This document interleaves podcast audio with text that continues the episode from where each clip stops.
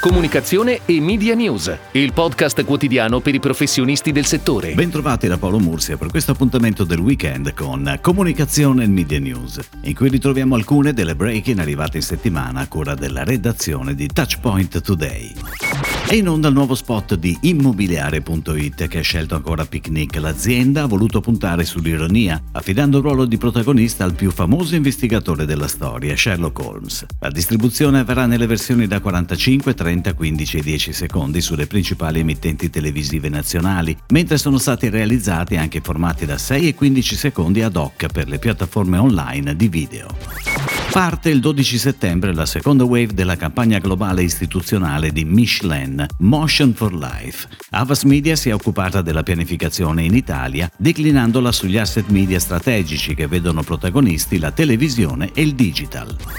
Decathlon torna on air con la nuova campagna firmata Meloria Lo sport fa diventare grandi. Il concept è dedicato al momento del back to school. On air dal 1 settembre la campagna comprende uno spot TV in onda sulle principali reti nazionali nel formato 30 e 15 secondi, oltre a una long version di 1 minuto e 30 sui social, radio e affissioni.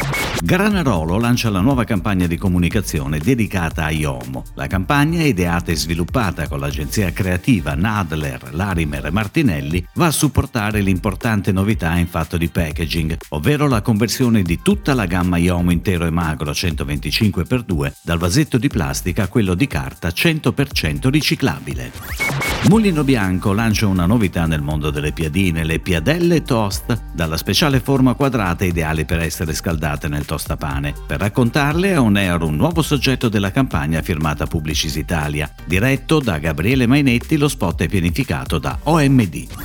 Il marchio Jeep presenta Thunderbolt, lo spot dedicato alla gamma Jeep 4xe. Il filmato, realizzato dalla casa di produzione Prodigious per l'agenzia Leo Barnett, è on air nel formato da 30 secondi e nei formati più brevi sulle principali emittenti televisive italiane dal 7 settembre. Si è conclusa la gara media globale avviata inizio 2021 da Unilever per la ricerca del partner a cui affidare la gestione del business pubblicitario di circa 3,3 miliardi di dollari. Il colosso olandese britannico, titolare di 400 marchi tra i più diffusi nel campo dell'alimentazione, bevande, prodotti per l'igiene e per la casa, ha confermato mindshare nella maggior parte dei mercati.